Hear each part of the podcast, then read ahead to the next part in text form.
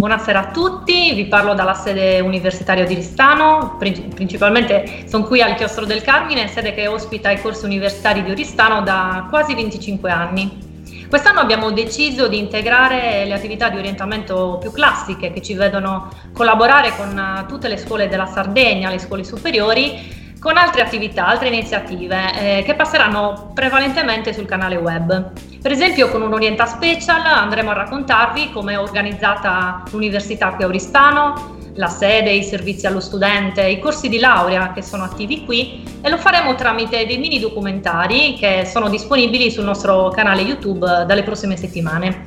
Con questa diretta invece diamo avvio a un Orienta Live un ciclo di appuntamenti che saranno trasmessi su Facebook e su Twitch ogni giovedì pomeriggio a partire dalle ore 17. Il primo giovedì del mese sarà sempre dedicato al turismo, il secondo alle biotecnologie, il terzo invece sarà dedicato alle tecnologie alimentari e chiuderemo con l'ultimo giovedì del mese facendo un viaggio nel mondo del vino e così via nei mesi a seguire vi terremo compagnia fino a luglio. Saranno delle puntate molto brevi, avranno una durata di poco meno di un'ora, ma tratteranno di temi molto puntuali eh, su argomenti specifici. L'idea diciamo che è quella di raggiungere voi, il grande pubblico, per raccontarvi alcune novità che riguardano i settori di pertinenza ai nostri corsi, ma dei temi che riteniamo anche rilevanti per uh, l'attualità quindi settori che hanno grande interesse per il momento storico che stiamo vivendo. Quindi per ragionare sui principali interrogativi e condividere prospettive, curiosità, uh, ci siamo ovviamente eh, avvalsi uh, di alcune figure esperte, quindi chiederemo il loro parere e tra i tanti ospiti che avremo l'onore di incontrare oggi uh, avrete il piacere di conoscerne uno speciale. Ci saranno quindi grandi nomi che ancora non vi sveliamo ma avrete modo di scoprirli e di apprezzarli strada facendo.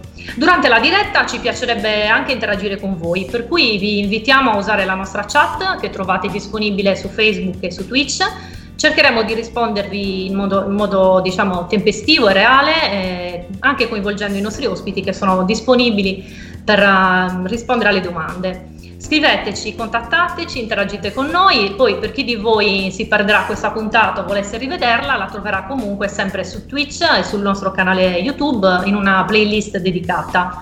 Questo progetto, un Orienta Live che parte oggi, vede il ruolo centrale dei nostri laureati. Lo dico con un certo orgoglio perché sono loro che hanno individuato gli ospiti, loro che hanno individuato i temi da trattare e che quindi chiacchiereranno con gli, con gli esperti durante le dirette. Mi presento, io sono Clarissa e mi occupo di turismo. La mia relazione col turismo è una relazione di lunga data, infatti il, il mio interesse inizia già da subito nelle, alle scuole superiori dove mi sono diplomata come perito turistico.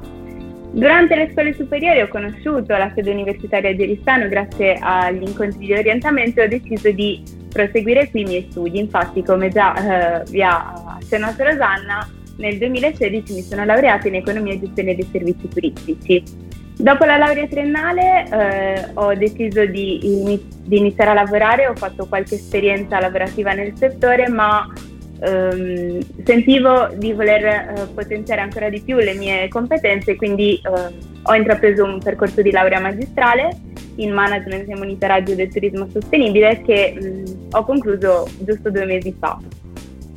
Ringrazio molto l'università per avermi dato la possibilità di eh, progettare e condurre questi incontri che eh, mm, iniziano oggi e saranno, eh, saremo mh, mm, fino a luglio in compagnia. Eh, le tematiche che tratteremo sono molto eh, interessanti e di attualità Oggi però abbiamo deciso di, di partire col bot e partiremo parlando di travel influencer per la destinazione turistica e lo faremo con Manuela Vitulli. Ciao Manuela. Ciao Manuela. Per chi, ciao, ciao, ancora sì, conoscesse, per chi ancora non conoscesse Manuela, Manuela è una travel blogger e content creator molto influente nel panorama italiano. Grazie al suo blog Sensori in Viaggio da, eh, da, anni collabora con eh, aziende e destinazioni turistiche in tutto il mondo e il suo lavoro gli ha valso negli anni diversi riconoscimenti e premi come mh, quello di Forbes che l'ha inserita tra i profili travel più influenti in Italia. Da qualche anno Manuela si, si è concentrata e mh, si dedica alla sua regione, la Puglia, dove ha deciso di raccontare nel suo blog e, nei suoi social le realtà di Sticco Pugliesi, ma di questo avremo modo di parlare meglio con Manuela durante la chiacchierata.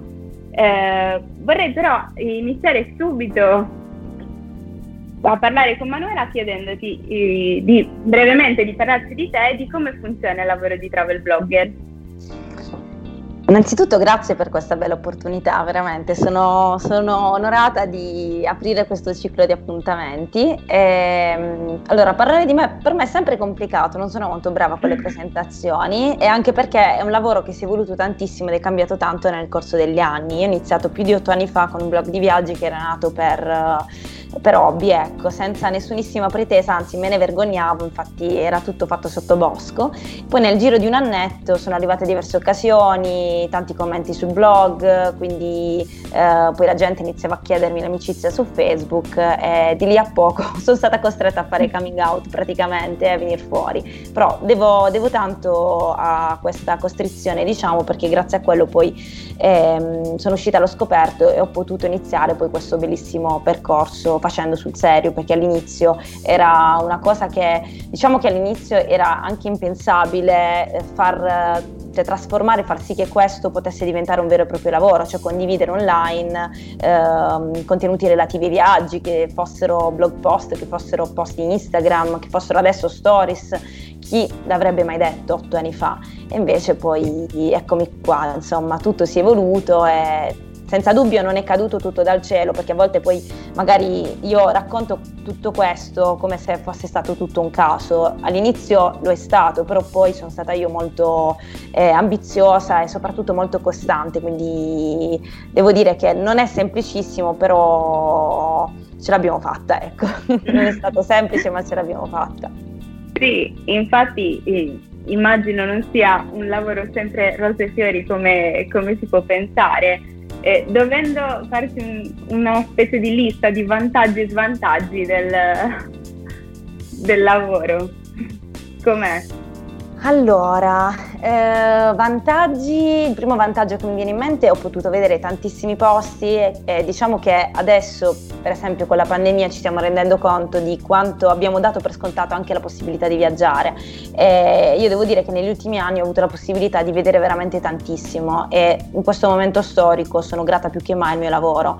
Oltre che vedere tanti posti anche scoprire, conoscere tantissime persone, quindi scoprire tante culture, per cui io credo che il mio lavoro mi abbia dato proprio un arricchimento, la possibilità di aprire la mente, eh, di non focalizzarmi, fossilizzarmi troppo su quello che è intorno a me, quindi nel mio circondario, quindi andare oltre. Per cui sono, sono davvero grata al mio lavoro. E l'altra cosa che questo lavoro mi ha, mi ha dato, ma questo ha molto a che fare col digital in generale, è l'adattarsi ai cambiamenti, quindi l'evolversi, non dare per scontato che se una cosa inizia così continuerà così per sempre, ma essere pronti appunto al cambiamento. E quindi con l'avvento dei social e poi dei nuovi social, quindi è tutto in divenire, questo fa sì che ci renda anche molto più malleabili, proprio anche come persone, diciamo. Quindi, eh, esatto, quindi c'è poi un bagaglio di competenze che immagino man mano cresca. Ad oggi, secondo te, se qualcuno volesse aprire un blog di viaggi, un travel blog o comunque eh, iniziare a lavorare nel campo, quali sono le competenze mh, indispensabili? Uh, competenze indispensabili. Innanzitutto bisogna amare la scrittura per aprire un travel blog, però vorrei parlare più in generale perché comunque molti ragazzi oggi più che aprire un blog di viaggi magari vorrebbero aprire un canale YouTube, vorrebbero aprire un canale TikTok o semplicemente su Instagram, sempre per creare dei contenuti relativi ai viaggi. Io credo che in generale bisogna essere innanzitutto entusiasti di, di scoprire, di raccontare, quindi fare le cose per passione, ma questa è la base, perché se manca poi la passione, se manca l'entusiasmo di, di raccontare, di condividere quello che si, che si, vede, secondo me non si va da nessuna parte. Ma oltre all'entusiasmo e alla passione, quello che devono avere oggi i ragazzi, che qualche anno fa non avrei inserito tra, tra i tools diciamo indispensabili, è una strategia, perché io non avevo una strategia quando ho iniziato, però me lo potevo permettere perché stiamo parlando di più di otto anni fa Oggi se non si ha una strategia, se non si ha davanti un obiettivo che si vuole raggiungere, è molto difficile farlo perché è un mondo saturo, ci sono tante figure che coprono un po, più, un po' tutti gli ambiti. Non è impossibile emergere, secondo me, però è importante, è fondamentale andare a coprire poi un, un target ben preciso e a parlare di, parlare di qualcosa che, eh, di cui si hanno davvero le competenze, ecco, non così a casaccio perché sicuramente c'è qualcuno che ne sa più di noi. Quindi io credo che questo sia fondamentale. Dico sempre che non bisogna andare chissà dove, perché molti mi dicono eh, ma io non ho la possibilità di andare chissà dove, in questo momento storico più che mai, ma a volte basta, ad esempio, per i sardi basta raccontare la Sardegna, c'è chi lo fa benissimo, quindi essere veramente dei punti di riferimento, ecco, anche per un territorio limitato, un piccolo territorio, però essere dei punti di riferimento. Ecco, ed è quello che ho visto tantissimo su di me, con la Puglia per esempio, mi sento un po' un punto di riferimento per chi viene qui, è ovvio che non posso essere un punto di riferimento nel mondo o di tutta Italia, però ecco, è importante partire almeno dai piccoli territori e credo che questo molti lo possano già fare. Ah, sì, anche secondo me. A proposito di appunto come parlavi tu della Puglia e del tuo progetto, ti va di raccontarcelo un po'? Certo. Perché ne sei molto orgogliosa. Sì, sì, sono, sono, molto contenta, anche se poi si è messa la pandemia di mezzo e non mi ha permesso di, di andare molto oltre, però vabbè, lo stiamo facendo online, diciamo così. Allora, eh, in realtà questo progetto è partito, come dicevi tu giustamente, perché molti pensano che sia partito vista poi la situazione della pandemia, ma in realtà è partito da molto prima, c'è cioè un progetto che ho maturato negli ultimi anni perché appunto da otto anni che faccio questo, prima per passione, poi per lavoro e quindi negli ultimi tempi era diventato veramente un Tetris, cioè andavo da una parte all'altra cercando di incastrare tutti gli impegni, poi per carità bellissimo perché ho visto dei posti meravigliosi, però mi ero resa conto ultimamente che non riuscivo nemmeno a lasciar sedimentare le emozioni o a godere appieno dei posti. E tante volte mi rendevo conto anche che non riuscivo a godere appieno nemmeno della mia terra che mi mancava, quindi eh, è ovvio che io vivendo a Bari, pur andando da una parte all'altra, ero sempre di base qui, però eh, sentivo quella necessità di raccontarla meglio la mia terra, quindi di dar voce a delle storie che, che appunto non riescono ad emergere, che magari non, non riescono a, a, trovare qualcuno che, che le racconti. E quindi ho deciso di farmi un po' promotrice di, di, queste storie, di questi progetti, sia per raccontare il territorio, quindi quello che ho sempre fatto alla fine, raccontando, cercando almeno di raccontare anche dei posti un po' meno conosciuti e sia raccontare delle storie che possano entusiasmare e far venire voglia anche di investire sul territorio, perché sappiamo benissimo che al sud, anche nelle isole, in generale i giovani pensano che non ci sia futuro, che non si possa costruire nulla. Quindi il mio desiderio, il mio obiettivo da ragazza che ha deciso di rimanere giù pur lavorando tanto, la maggior parte delle agenzie sono tutte a Milano, però io ho deciso di rimanere comunque qui facendo il doppio dei sacrifici tante volte per, per, raggiungere Milano perché dovevo prendere l'aereo, andare all'evento a Milano, ritornare anche in giornata, svegliarmi alle 4 di mattina per prendere il primo volo, insomma ho fatto anch'io dei sacrifici, però sono fiera di essere rimasta qui. Quindi io non dico che questa sia una regola che vale per tutti, però molte persone hanno bisogno a volte soltanto di, anche di uno stimolo, di, di esempi di persone che ce l'hanno fatta, che hanno avuto successo investendo sul proprio territorio. E, insomma questo è l'obiettivo obiettivo. Devo dire che è un progetto che ha avuto, ha avuto successo, che piace, però non sono riuscita ancora a, a, farlo decollare come voglio perché comunque è ovvio che ora manca proprio il contatto con le persone, quindi spero di, di poter fare quello che avevo in testa perché vorrei fare tanti video, vediamo un po', però per il momento sta andando comunque molto bene. Immagino che tu abbia avuto comunque eh, cioè un diciamo, non un sentimento di ostilità da parte della destinazione, anzi immagino ti abbiano anche un po' incoraggiato e siano stati contenti che tu promuovessi il territorio. In tal senso però alcune destinazioni sembrano invece un po' mh, mm, più restie o non, eh, sembrano ancora non comprendere appieno il, il valore del travel influencer o comunque dell'influencer marketing in generale per quanto riguarda le destinazioni turistiche. Cosa consiglieresti a, a queste destinazioni che ancora magari non hanno compreso appieno il valore? Io consiglierei innanzitutto di, di, un, di, rivolgersi a qualcuno che ne sa davvero, ecco, perché secondo me il problema tante volte è che non si hanno le competenze per, anche per creare una strategia con il travel influencer, appunto, perché nel momento in cui non si riescono a individuare le persone giuste per quella destinazione o semplicemente per fare proprio marketing turistico, ecco, è ovvio che poi non si hanno i risultati sperati. Per cui secondo me la cosa fondamentale che purtroppo spesso manca è avere una figura che sia veramente competente, che conosca bene il settore e che segua anche magari dei travel influencer, perché se non si conosce il panorama è ovvio che si è scettici, perché è molto semplice cadere nel tranello di scegliere le persone sbagliate o semplicemente non dico che le persone siano sbagliate, ma magari non sono in linea con quella destinazione, quindi non è una destinazione affine a loro. Per cui secondo me questa è una cosa molto importante, credo che tutte le destinazioni oggi eh, dovrebbero essere sempre più consce e consapevoli di necessitare ecco, di una figura così che possa essere un po' un tramite tra la destinazione e le figure che, come la mia appunto che devono promuovere quella destinazione, perché solo così si può avere poi un ritorno di investimento, diciamo, quindi solo così si può raggiungere l'obiettivo. Sì, diciamo che quindi torniamo un po' a quello che già tu consigliavi a, a qualcuno che volesse eh, affacciarsi al lavoro del travel blogger di trovare una nicchia e di dedicarsi a quello, anche le destinazioni diciamo dovrebbero capire qual è loro, la loro nicchia e il loro canale giusto. Sì, sì, ehm, io penso anche che magari eh, ognuno di noi poi, ogni travel influencer, travel blogger, comunque content creator in generale ha un proprio stile.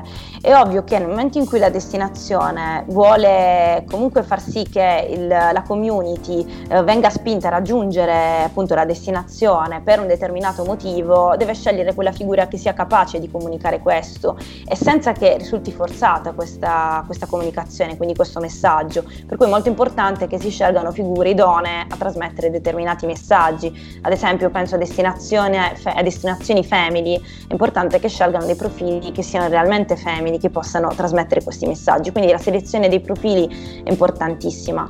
Io, io credo molto in questo. Eh, e anche da parte del travel influencer c'è comunque una selezione. Cioè, ad esempio, tu come, eh, come decidi con quale destinazione o azienda collaborare? Qual è un po' il tuo criterio di scelta? Beh, io scelgo di mm, eh, premesso che amo viaggiare in generale, quindi credo che è difficile che una destinazione non mi piaccia, cioè che io dica no, non voglio vedere questo posto, però è ovvio che cerco di dare priorità a tutte quelle destinazioni che sento più nelle mie corde, ecco, nelle mie corde, nelle corde di chi mi segue che poi tendenzialmente è affine a me, non sarà mai uguale, però se mi segue perché ha delle affinità con me, con quello che io comunico, certo. che racconto. E diciamo che quello che cerco di fare, che secondo me è importante, soprattutto in questo momento che stiamo vivendo, è agire con etica. Quindi io ho evitato di andare in destinazioni che secondo me mh, non era etico raccontare in determinati momenti. E, sebbene, ripeto, ci sono posti, tantissimi posti che vorrei vedere, però a volte preferirei ecco, eh, ragionare soprattutto dal punto di vista etico, perché comunque il nostro lavoro è bellissimo, però è fatto anche di tante responsabilità. E più passa il tempo, più diventa complicato, perché spesso queste responsabilità non si vedono dall'altra parte. Però in realtà credo che ognuno di noi debba, prima di pubblicare qualsiasi contenuto, va bene la spontaneità, però debba prima pensare che si sta rivolgendo a un pubblico, sta mandando un messaggio, quindi non si può pubblicare qualsiasi cosa come se niente fosse, cioè io mi sento responsabile sia dal punto di vista di cittadina, ma anche responsabile per il ruolo che ricopro, per il lavoro che faccio, per cui credo che questa sia una cosa importantissima, che ci porta anche a scegliere se andare in un posto o no e se accettare un lavoro o no. Sono molto d'accordo con te. Allora, ci è arrivata una domanda. Ignazio chiede, eh, sono necessari degli sponsor per iniziare? Allora, eh, questa è una bella domanda. Io credo che sono necessari degli sponsor, sì, ma è difficile che lo sponsor diventi appunto uno sponsor quando si inizia. E quindi all'inizio, almeno per quanto mi riguarda, io ho fatto tutto da sola e i primi viaggi erano tutti viaggi eh, da, me, da, me, pagati. È ovvio che all'inizio non si può viaggiare tantissimo, soprattutto se parliamo di viaggi a lungo raggio, però poi col passare del tempo, pian piano, eh, arrivano le prime collaborazioni, quindi sicuramente si possono avere più, più opportunità. Però, ripeto, sempre ritornando al discorso discorso precedente, anche iniziare raccontando dei viaggi più piccoli, vicini, può portare poi a, a, ad avere un engagement, comunque una, una, community che porta pian piano anche a raccontare altro. Però io credo che sia veramente complicato per uno sponsor oggi, soprattutto con la mole di influencer, di content creator che ci sono, investire su un piccolo creator, ecco. Eh, per cui io direi di sì, ma la vedo veramente dura. Dovrei, c'è un po' sempre quel periodo di gavetta, diciamo. Esatto, e hai, hai, veramente scelto la parola giusta. Io spesso quando parlo con dei colleghi che hanno iniziato più o meno quando ho iniziato io, noi diciamo spesso che noi abbiamo fatto la gavetta in tutti i sensi, cioè io faccio questo lavoro da più di otto anni, ma i primi due anni per me sono stati puramente di gavetta, mentre vedo da, da, parte non di tutti, però di alcuni ragazzi che vogliono iniziare oggi, tutto è subito, cioè non vogliono aspettare. È ovvio che in un mondo che va veramente alla velocità della luce, vorremmo anche avere questi risultati alla velocità della luce, però non può essere così, bisogna comunque farsi le ossa, anche perché eh, oltre alla responsabilità, che è una cosa importante che spesso noi non comunichiamo, che però ci sentiamo addosso e vi assicuro che ce la sentiamo tutta, almeno la maggior parte di noi, un'altra cosa importante è anche la professionalità, che è una cosa che si acquisisce nel tempo, perché io all'inizio quando ho cominciato certe cose anche a livello fiscale, amministrativo, tutto quanto non, non, le sapevo, però è importante anche avere queste competenze, almeno un minimo di queste competenze per poter poi fare una serie di collaborazioni o anche accettare un lavoro piuttosto che un altro, questo lo si capisce col passare del tempo, perché magari all'inizio ogni collaborazione è super entusiasmante, si ha voglia di fare di tutto, però poi col passare del tempo si capisce quando vale, vale la pena o no. Mm. E, cioè io penso alle mie prime collaborazioni, io mi pagavo il viaggio per arrivare, cioè erano cose che adesso sarebbero impensabili per me, ma anche per uno che inizia, perché ormai si, si sa più o meno come funziona questo lavoro. Quindi veramente chi ha iniziato con me o addirittura prima di me ha fatto la vera gavetta. E, e una volta diciamo fatta la gavetta, come guadagni, cioè, come guadagna un travel influencer? Immagino con, sia con le, la scrittura dei, dei blog, dei, qualche advertiser sui social. Come allora, funziona? Quali sono i modi, diciamo? Sì, allora sarò molto sincera. Eh, all'inizio si lavorava molto di più, secondo me, secondo me è oggettiva come eh, come mm, esternazione, non, è, non, credo che sia un'osservazione personale. Si lavorava molto di più con i blog, adesso con, con i social, sono sincera, con i blog si lavora di meno, cioè non arrivano la maggior parte degli introiti non arrivano dal blog, ma arrivano soprattutto dai social. Credo che questo valga un po' per tutti i miei colleghi, o almeno per la maggior parte. E quindi, sebbene molti di noi abbiano un blog longevo, comunque il blog funge un po' da accompagnamento, nel senso che io per molte destinazioni, secondo me nel turismo è fondamentale avere un blog, e lo, questa cosa la ribadisco sempre perché un articolo è proprio un supporto da consultare quando si va a pianificare un viaggio. Io lo faccio per prima quando organizzo i miei viaggi leggendo i blog di di altri colleghi, quindi io credo che sia molto importante, però appunto è un supporto che serve nel momento in cui si va a organizzare il viaggio. Poi nella fase ispirazionale tanto conta invece vedere un po' sui social, perché quello che magari ci fa venire voglia di andare in un posto perché seguiamo il viaggio di un influencer, quindi le sue stories diciamo mamma mia è stupendo, non mi aspettavo così questo posto, voglio andarci. E quindi questa cosa è molto importante e, e la maggior parte dei, degli introiti si arrivano, arrivano dai social. Quindi come funziona una collaborazione? Ci sono vari, varie modalità, tantissime. Eh, a volte sono dei pacchetti di stories compost, stories compost più blog post, dipende, si possono strutturare in tantissimi modi e di solito le destinazioni ragionano in questo modo, cioè sia attività social che blog post, che secondo me è la cosa migliore perché appunto l'attività sui social serve per una fase ispirazionale. Nel momento in cui io decido di andare in quel posto, ho bisogno di avere tante informazioni con tutti i link che mi danno poi i riferimenti per eh, che ne so, il ristorante, ma anche il sito sito dell'ente del turismo, ad esempio, da cui attingere maggiori informazioni e questo lo trovo su, su un articolo del blog. Quindi per me il blog continua ad avere una grande importanza. Sì, quindi diciamo che a chi oggi vuole affacciarsi a questa uh, professione, ok, il, ok, la presenza sui social che è sicuramente eh, fondamentale, anche perché comunque ormai i trend ci dicono che il video è il, il contenuto più apprezzato in assoluto, però il blog, in, almeno in accompagnamento, ci deve essere.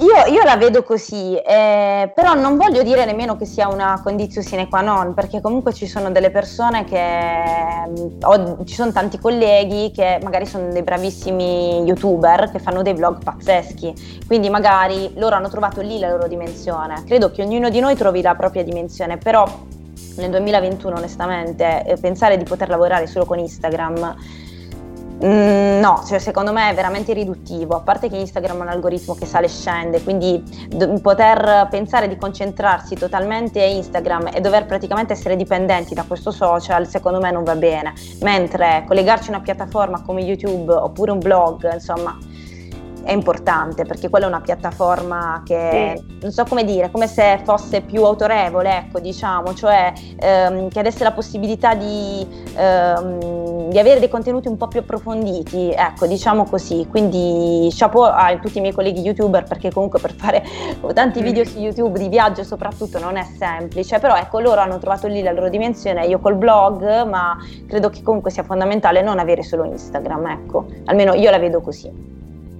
Sì, anch'io la vedo così anche perché comunque il blog diciamo rimane una tua proprietà, mentre i social possono, possono cambiare. Cioè, abbiamo visto ad esempio social come Snapchat che andavano tantissimo e poi sono un po' spariti. Esatto. Forse avere una proprietà propria è più sicuro Esatto, sì, la vedo, io, io, la penso ugualmente. Poi l'altra cosa è che Instagram è vero che ormai ingloba tutto, ora dicono che sta inglobando anche Clubhouse, sì. quindi ingloba tutto, diciamo che secondo me è destinata a durare in eterno a questo punto, se riesce anche a lottare contro Clubhouse sarà eterno, però al tempo stesso è un social che ha una durata veramente limitata, cioè un contenuto su Instagram quanto tempo gira? Magari i reel girano un po' di più, però alla fine è una durata limitata il contenuto, non è una durata perpetua. Io ho degli articoli del blog scritti 4-5 anni fa che ancora sono in prima pagina su, nella SERP di Google, poi è ovvio che anche lì tutto può, può cambiare nel tempo, no? Però ecco la durata è molto più longeva, cioè sono contenuti che non durano 24-48 ore massimo come un post Instagram o come una storia che dura solo 24 ore. Per cui credo che comunque bisogna dare il giusto peso alle cose, va bene Instagram, però credo che soprattutto se si parla di turismo, quindi non di fashion o di beauty, soprattutto di turismo, è importante pensare a un vlog o a un blog. Ecco. Sì, sì. Prima parlando di social parlavi appunto di ispirazione e eh, mi è venuta una curiosità. Eh, nel processo di acquisto, diciamo, no? Il ruolo degli influencer, secondo te, è prevalentemente di ispirazione o anche di informazione, quindi di, o anche di conversione proprio all'acquisto? Cioè, qual è eh, di, nel processo? Sono, il, la figura del travel influencer c'è in ogni parte o è proprio solo l'ispirazione? No, secondo me non è solo ispirazione, è ispirazione nel momento in cui eh, magari io, non, io utente non immaginavo di andare in quel posto, non immaginavo che quel posto mi sarebbe piaciuto, seguo un influencer, seguo il mio content creator preferito, mi innamoro di quel posto in quel caso si parla di ispirazione. Nel momento in cui magari io avevo già in testa di vedere quel posto e sono in cerca di informazioni, guarda caso c'è quel content creator, quell'influencer che ne parla e, e allora in quel caso si parla di informazione che magari spinge proprio all'acquisto. Quindi diciamo che si possono coprire un po' tutte le, le fasce. Tanto dipende però dal tipo di comunicazione anche che ognuno di noi fa, perché appunto ritornando al discorso Instagrammer, ecco, così così si può dire, se si fa semplicemente un reel che sì, è bellissimo, però magari fa milioni di views, però non racconta nulla, quel reel è puramente ispirazionale. Io ad esempio l'anno scorso sono stata a Positano, in un posto veramente molto bello e questo reel ha avuto veramente un sacco di views e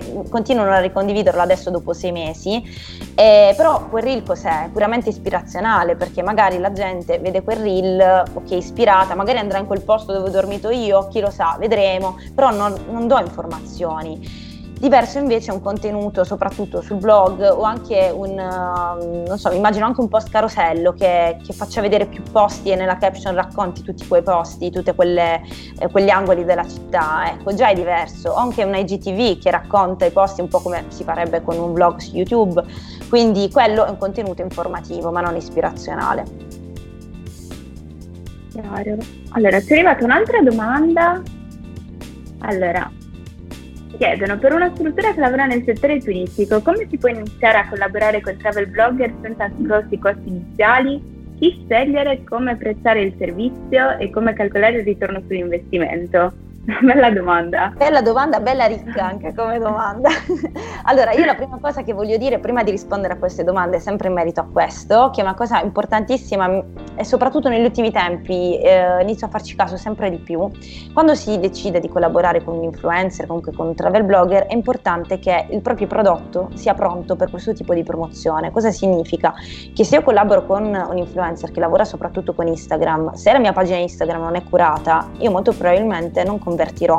Quindi questo significa che eh, il pubblico non si fermerà dal profilo dell'influencer al mio profilo perché il mio profilo non è curato e non racconta bene il mio prodotto. Mi è capitato tante volte di vedere delle strutture magnifiche che non erano raccontate bene nel, proprio, nel canale social, nel, su Instagram e questo significa che è veramente un peccato, cioè non ha senso in quel caso investire sull'influencer marketing, bisogna essere pronti, preparati, eh, sia dal punto di vista visual ma anche dal punto di vista proprio del, mm, della, domanda, cioè della domanda che poi verrà, perché se ad esempio all'influencer io offro un determinato tipo di esperienza, ma poi quell'esperienza è stata studiata ad hoc per l'influencer, ma io non la offro al mio cliente, non va bene perché poi chi arriverà sul profilo chiederà e, quell'esperienza non esiste.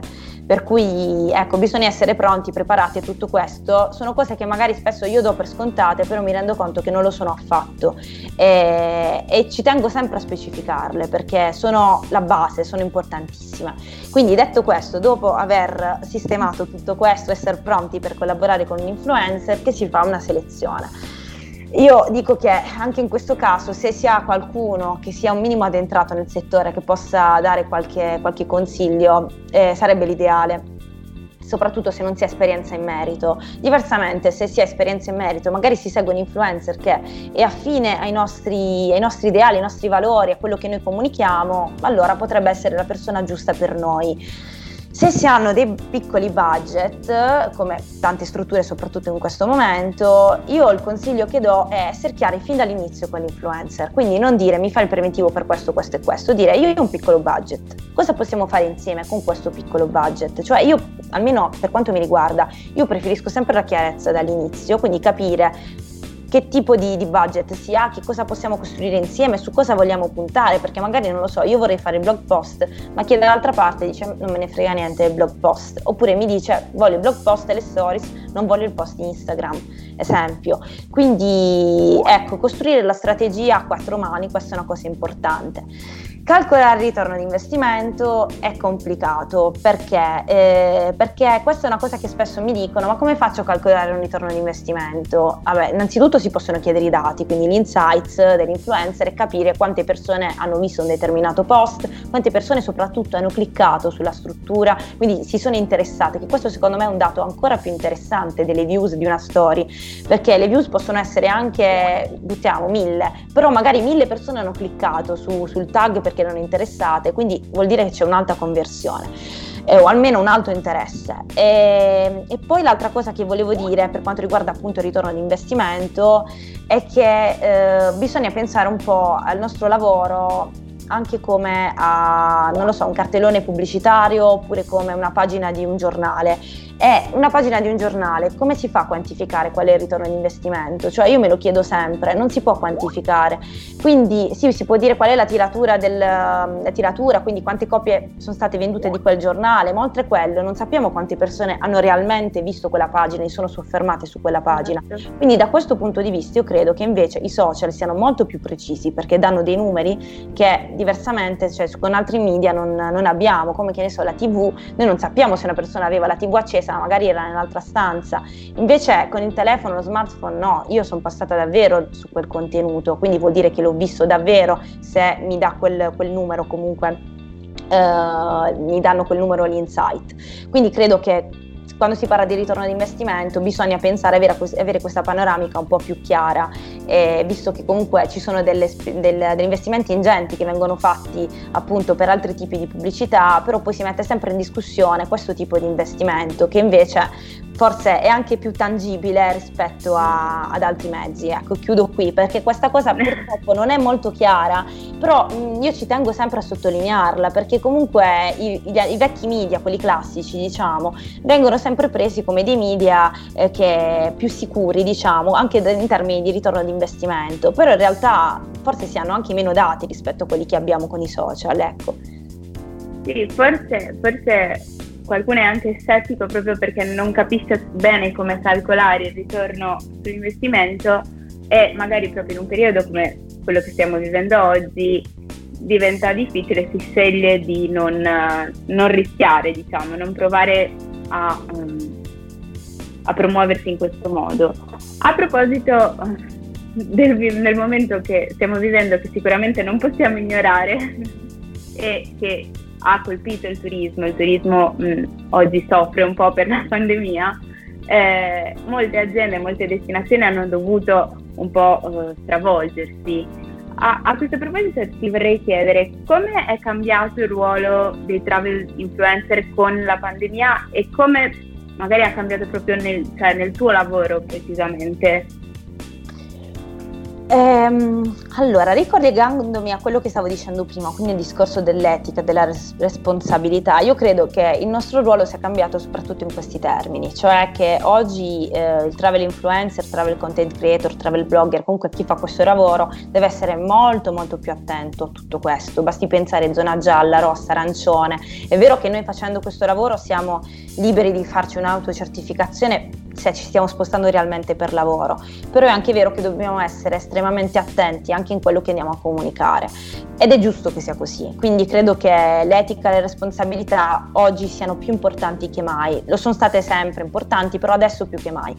E cosa è cambiato? Per quanto mi riguarda, ma anche per quello che sento dire anche da altri colleghi, forse siamo stati abituati a concepire la nostra figura legata a un turismo un po' a tratti bulimico, ecco, cioè correre da una parte all'altra.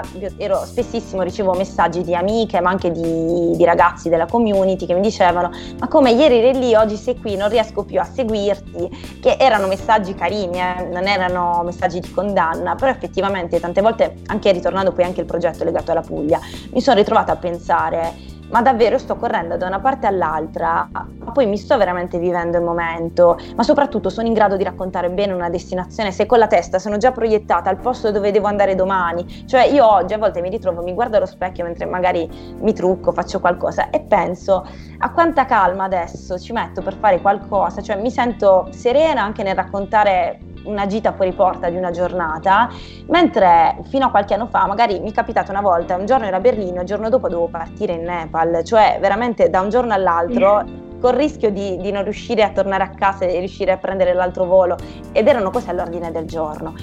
Quindi non voglio più questo e credo che tanti altri miei colleghi siano d'accordo con me, cioè selezionare meglio ma soprattutto far sì che il viaggio possa essere goduto di più, che si possa godere di più di un viaggio, ecco, che magari si possano scegliere le date del viaggio, non essere dipendenti da scelte altrui, perché spesso se noi vivevamo questo Tetris era perché appunto non potevamo scegliere noi le date dei viaggi, e non è che ci piaceva farci del male fino a questo punto. Quindi io credo e spero in un turismo che sia un attimo più più consapevole, un po' più lento, con esperienze vissute in maniera più, più genuina, ma non voglio condannare quello che abbiamo fatto finora, ma credo che era proprio il il tempo, ecco, il, eh, il, sistema che ce lo imponesse, correre, correre, correre, magari eh, c'erano gli altri che correvano più di noi, quindi noi dovevamo correre di più e questo non vale solo in questo settore, ma in tutti i settori. Quindi la cosa che io spero tanto è che si rallenti un attimo e che anche quando questa situazione sarà un ricordo, comunque questa situazione vada migliorando, eh, noi ci possiamo ricordare ecco, di, di, tutto questo e continuare a rallentare vivere almeno l'esperienza in maniera un attimo più, più tranquilla, più rilassata. Beh, quindi possiamo dire anche perché credo che con la pandemia certe cose siano diventate anche più, più comuni, no? Eh, appunto il turismo di prossimità, il viaggiare vicino a casa, o, o, anche la sostenibilità. Quindi possiamo dire che in futuro i travel influencer dovranno, mh, mm, cioè, saranno anche più portati ad essere più vicini a questi trend di sostenibilità, di, di, sì. len- di viaggio lento. Sì, decisamente, la penso, la penso tanto in questo modo, credo che anche per esempio la questione di prendere troppi voli, eh, credo che tutte queste cose saranno molto importanti e quindi eh, dovremo comunque far fronte a tutte queste, queste situazioni, queste dinamiche come è giusto che sia. Quindi proprio il mondo del turismo credo che cambierà e che non si può parlare di normalità, tornare alla normalità, ci sarà una nuova normalità eh, più consapevole, almeno quello a cui auspico io e quindi speriamo, speriamo tanto che, che possa essere così. Sì, anche, anche io me lo auguro. Sì, e poi una cosa, un'altra cosa che voglio aggiungere, eh, poi chiudo io, certo. sono una grande chiacchierona quando inizio a parlare. Assolutamente, assolutamente, Un'altra cosa che voglio aggiungere è che secondo me la cosa che mi fa piace, tanto piacere notare è che, ehm, allora io nella prima fase di pandemia ho vissuto un po' la crisi, diciamo, soprattutto più che nella prima fase, anche fine dello scorso anno, la crisi di non potermi spostare troppo, non poter raccontare, creare contenuti, perché comunque cioè, per me è anche un motivo proprio di vita, mi fa, mi fa star bene condividere i miei viaggi, le mie esperienze. Dopo che l'ho fatto per tanti anni, mi sento anche un po' vuota nel non poter eh, condividere tutto quello che faccio con, con chi mi segue, non aver nulla da condividere poi a livello proprio di viaggi di turismo. Però la cosa che mi è piaciuta tanto è stata vedere buona parte della mia community, quindi chi mi segue da tanto tempo, molto sensibile a questo, cioè eh, hanno compreso quello che stiamo vivendo e quindi vivono con grande entusiasmo anche la gita fuori porta. Quindi credo che stia un, forse un po' cambiando anche il nostro modo di pensare, proprio il mindset. Per cui questa è una cosa molto bella perché è ovvio che tutto parte sì da noi, però deve partire proprio dal, dal singolo, da ogni persona, cambiare questo, questo, modo di fare, di pensare. L'overtourism, per esempio, avevamo fatto una room su Clubhouse in cui parlavamo proprio dell'overtourism e anche dell'instagrammabilità che ha portato alcune destinazioni a essere veramente prese d'assalto, soprattutto alcuni spot e questo non va più bene. Quindi vedremo cosa succederà dopo, speriamo di ricordarci di tutto quello che stiamo dicendo oggi. Sì, dai, sono fiduciosa. Va bene, allora noi concludiamo. Ti ringrazio molto per la disponibilità e per la chiacchierata. Per me è stato molto interessante poter parlare con te. Eh, per chi ancora non seguisse Emanuela, seguitela sui suoi social, eh, la trovate su Emanuela Vituglia e seguitela ovviamente anche sui blog. Grazie mille che... davvero, grazie perché è stata una bellissima, una bellissima chiacchierata, abbiamo parlato di tanti temi molto importanti, quindi grazie mille, complimenti a voi davvero. Grazie. Allora io vi saluto tutti eh, e vi lascio a Rosanna che eh, vi darà le informazioni per i prossimi appuntamenti e i saluti finali. Grazie. Eccomi, eccomi io, io, mi unisco, mi unisco ai ringraziamenti di Clarissa, Clarissa. Saluto Manuela, Manuela. Uh, ho seguito, ho questo, questo piacevolissimo, piacevolissimo scambio, scambio. Mi hanno colpito, colpito alcune parole chiave che, tengo a sottolineare, eh, eh, quando ti sei riferita alla tua esperienza personale, la tutta la passione ha motivato finora, finora eh, ma, mi ha colpito anche l'elemento alla responsabilità, una parola molto, molto cara e non mi è dispiaciuto il riferimento all'etica, visto che se ne parla poco, ma sicuramente fa la differenza, per cui complimenti per uh, questi aspetti che sono sempre da tenere in considerazione, insomma. Passo a qualche aspetto tecnico, vorrei sottolineare a chi ancora ci sta seguendo che se siete interessati ai prossimi episodi, come noi ci auguriamo, adesso nella diretta Facebook accanto all'evento trovate un'iconcina con una campanella che potete cliccare e in questo modo attivate le notifiche per le prossime puntate. Infatti a partire da giovedì prossimo continueremo i nostri incontri, ci aspetta un tema tutto dedicato alle biotecnologie in compagnia della nostra Alessia e poi invece con Clarissa che saluto e ringrazio per come ha condotto questa intervista, ci troviamo direttamente il primo aprile con un ospite che ovviamente non vi possiamo anticipare ma faremo dovutamente le, le anticipazioni qualche giorno prima. Ancora grazie Emanuela saluto tutti loro, coloro che ci hanno seguito e mi raccomando seguiteci anche le prossime puntate. Buona serata!